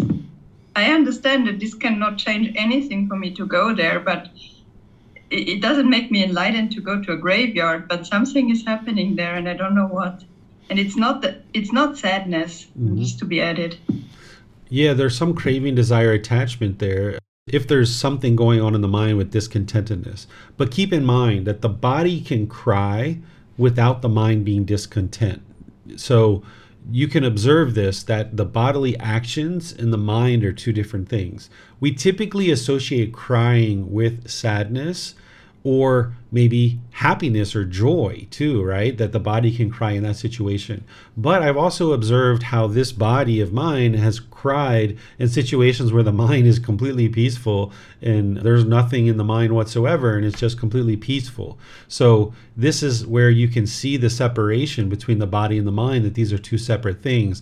That crying is not an emotion, crying is a bodily action typically associated with emotion, but not always because of impermanence, right? It's not always due to emotion.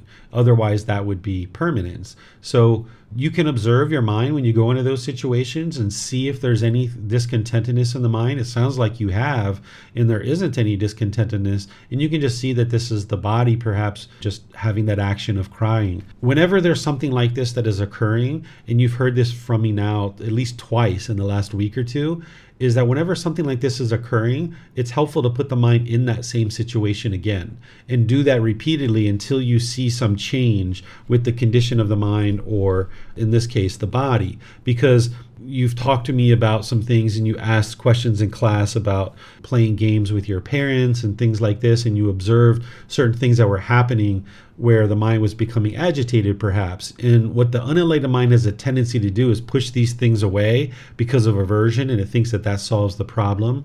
But the true way to solve it is to put the mind back into that situation and train it to be peaceful and joyful in that situation. So if you're noticing that going to funerals or graveyards or places like this arise something in the mind or even this crying, then it's best to put the mind back in those situations, visit those places periodically until you get to a point where you observe that the mind can just reside peaceful and content regardless of where you're visiting and what you're doing. And that's how you get to true liberation. Thank you very much, teacher. Yeah, it's it's indeed as you say. My mind is completely calm and um, content. It's the body that's crying more than anything. Mm-hmm. But I will observe it again. But I definitely don't avoid these situations. They're not unpleasant. Um, and yeah, also we already played again. So thank you for this reminder.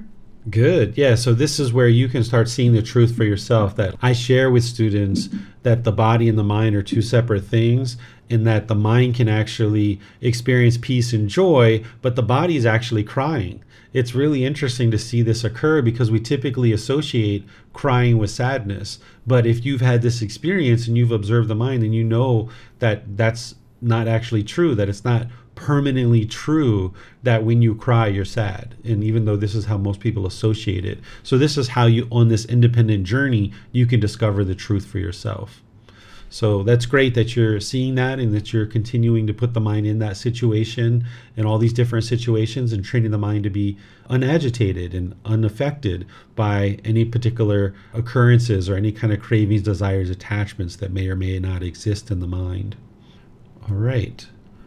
not seeing any more questions.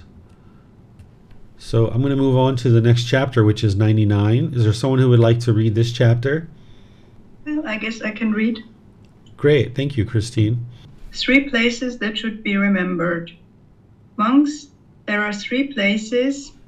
There are these three places that a head anointed uh, Khattiya king should remember all his life. What three? The first is the place where he was born.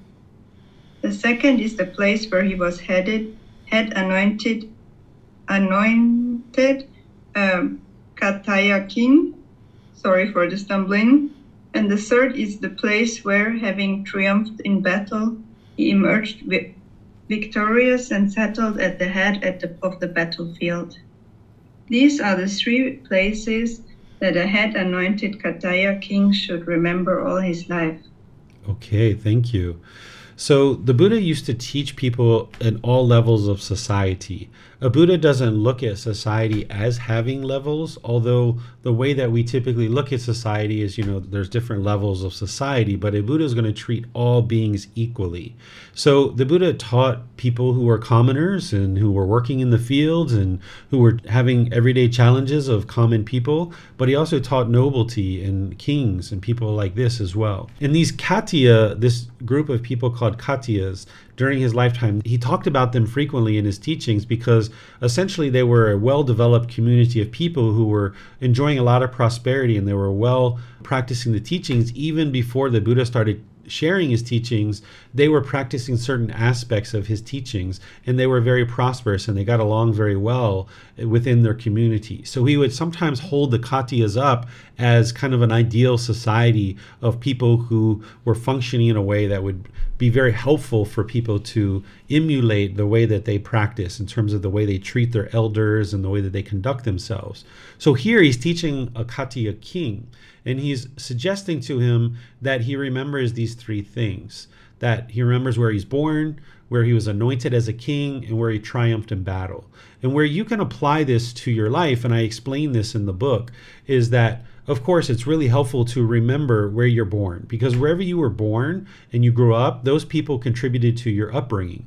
Whether it was teachers or relatives or neighbors, these people contributed to helping you become a better and better person in life. So it's wise to remember where you were born because should you ever get to enlightenment someday, perhaps you might be interested in returning to that place and helping people if they are interested in learning a bit about the teachings, you would be able to help them and, and share with them. So it's wise to understand where you were born and be grateful and appreciative of the people who contributed to your life.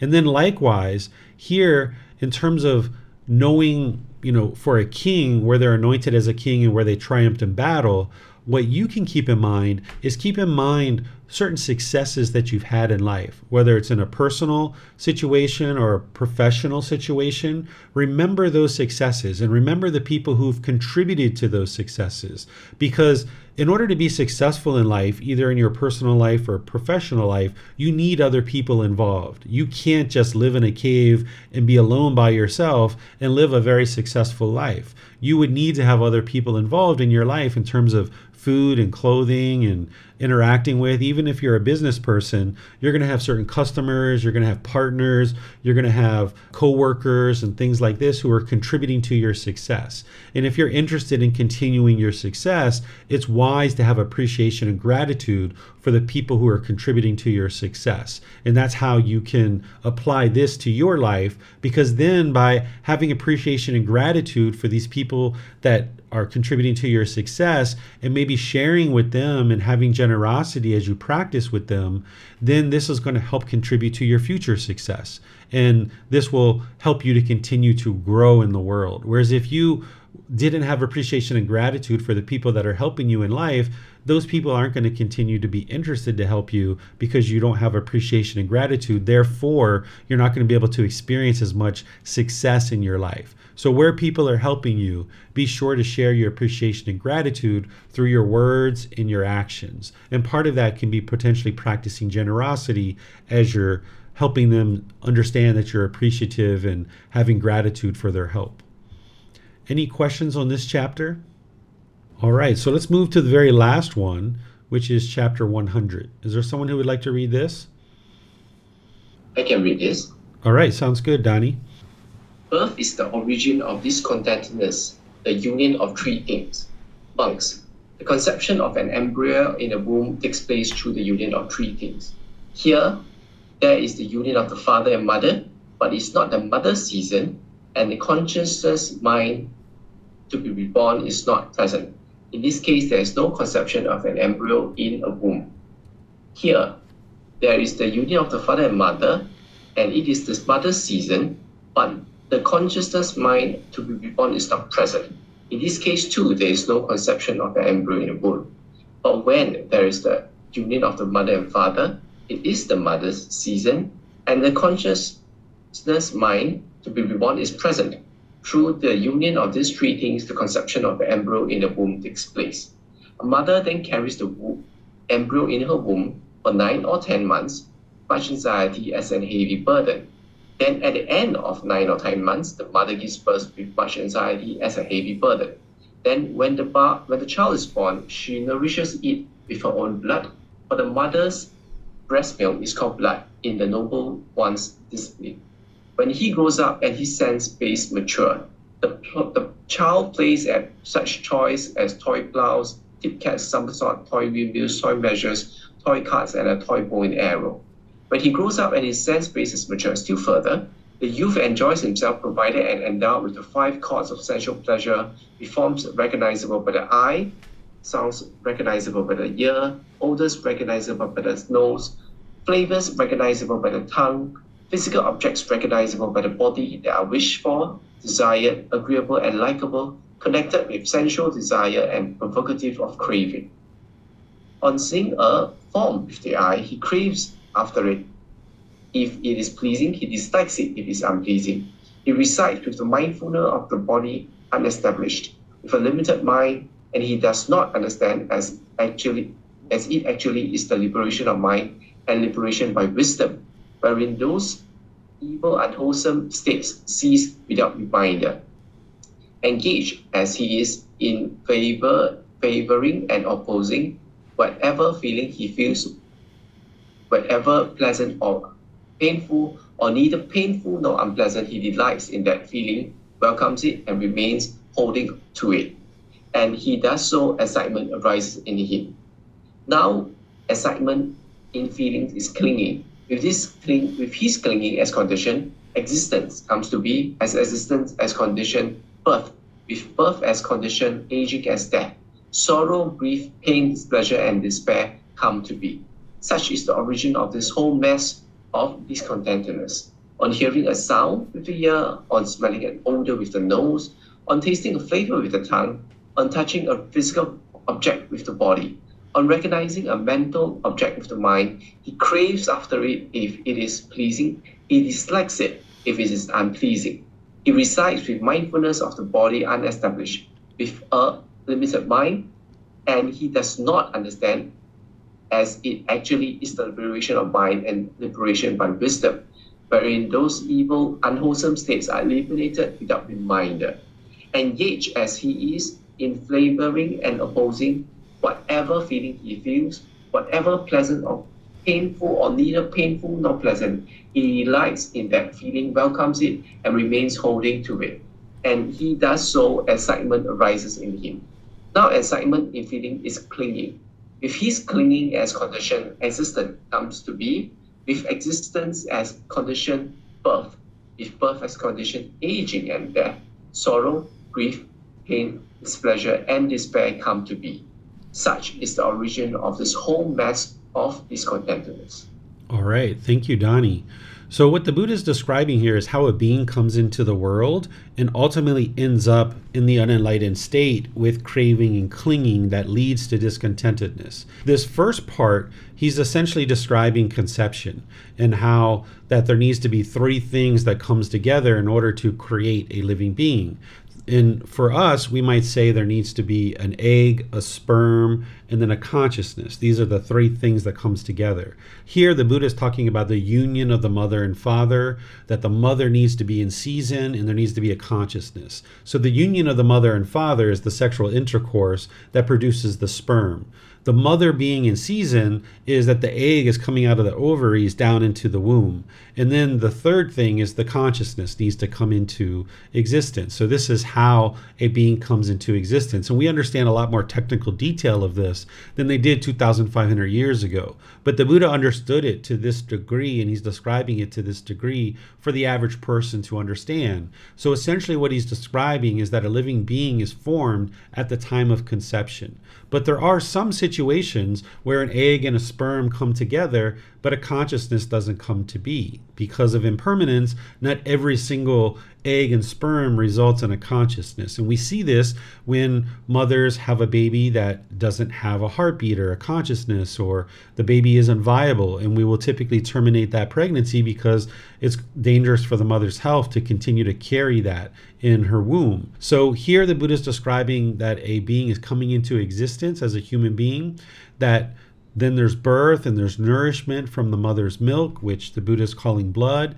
Then this child is maturing outside the womb, playing all these different toys.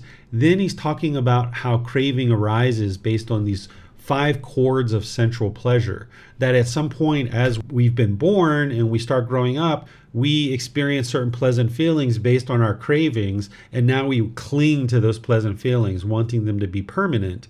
And because of our mind is untrained and we don't have mindfulness established, our mind is going to continue to experience this discontentedness over and over and over again. Because now we start forming this favoring and opposing. Because when there's craving in the mind there are certain things that are agreeable to you and there are certain things that are disagreeable to you. And because of those cravings, it's motivating this favoring and opposing. And this is all due to the craving, desire, attachment. And when you get what you want, you get pleasant feelings. When you don't get what you want, you get painful feelings. So when you get rid of craving, desire, attachment, there might be certain things that you prefer, but you can be peaceful and joyful and content no matter what. So right now, there might be certain foods that you really, really like, and there's other foods that you maybe dislike and you wouldn't eat those things.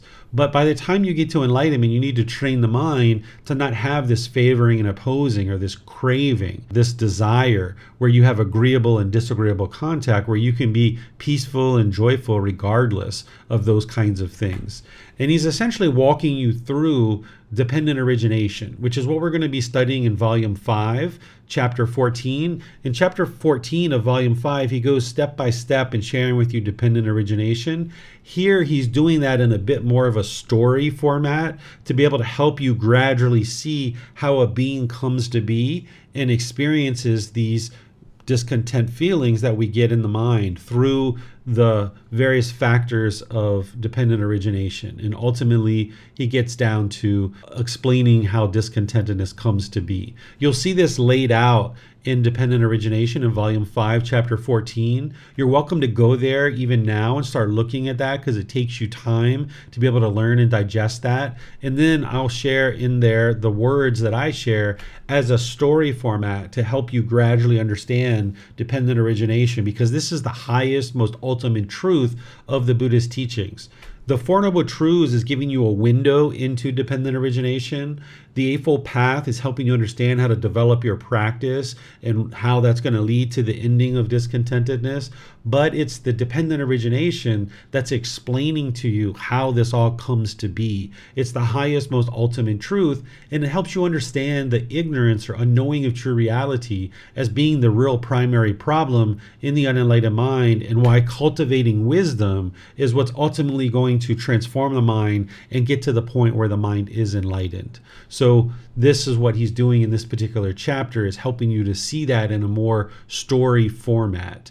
And through training your mind, you can transform the mind and eradicate all the craving and clinging, thus eliminate discontentedness, ending this cycle of rebirth. Any questions on this particular chapter? This is the last one, chapter 100. All right, I'm not seeing any questions here on any of our platforms. So I'll just end today's class by thanking all of you for joining and at the same time invite you to join for our future classes Next Saturday, we're going to be in chapters 101 to 110. So you can read those before and or after class and you'll get much more out of the learning experience. Of course, you're always welcome to just come to class and learn here, but just understand that the books have a lot deeper level of detail that are going to be much more helpful and impactful to you than just purely what we're learning here in the class. This is more of a study group to help you come and learn things and get clarification to things that you're maybe already studying on your own. Tomorrow in the group learning program, it's chapter 13 of volume 1. And in this chapter, I'm going to be sharing with you a special ability, a special skill to help you eliminate craving, desire, attachment. What you typically learn as you're progressing on this path is that breathing, mindfulness, meditation, and generosity are these generalized teachings and generalized practice that you're doing to train the mind to eliminate craving, desire, attachment. You would need those two things breathing, mindfulness, meditation, and generosity to be underway in order to train the mind to eliminate craving, desire, attachment. But what I'm going to be teaching you tomorrow on Sunday is like going in with a surgical knife and surgically removing certain cravings, desires, attachments. And you would need to learn that ability to identify your cravings through analyzing the mind and then putting a plan in place to surgically remove some of these cravings, desires, attachments. You wouldn't be able to eliminate them with just breathing, mindfulness, meditation, and generosity, even though those things need to be well established and on board in order for you to eliminate craving, desire, attachment. What I'm going to be teaching you tomorrow is this ability to surgically go in and remove specific attachments. So I'm going to help you learn how to identify your attachments and then how to surgically go in and actually remove them. And then on Wednesday, we're going to be doing loving kindness meditation together. This is our time to come together to encourage, support, and motivate each other and get answers to any and all questions that you have related to the path to enlightenment. So you're welcome to join any of these classes and or listen to the replays it's totally up to you but as you gradually learn these teachings you'll gradually build up your practice to get closer and closer to the enlightened mental state so thank you all for those of you guys that chose to read the chapters. I appreciate your help. Those of you guys that are asking questions and being diligent in your learning, wonderful. This is great for you. As any of you guys need any help, you know that you can post into the Facebook group. You can ask questions in these online classes. You can send a private message or you can schedule personal guidance, and I'm pleased to help you that way as well. So have a very lovely and wonderful rest of your day. We'll see you guys in a future class. Take care. Sawadee. Thank you for listening to this podcast. To provide support for this podcast, visit patreon.com forward slash support Buddha. To access more teachings, visit buddhadailywisdom.com. There, you will discover a full range of courses, retreats, and online resources to assist you on the path to enlightenment. Remember to establish a daily, consistent meditation practice, along with learning and practicing these teachings. A well developed meditation practice is the foundation in which to train the mind to attain enlightenment.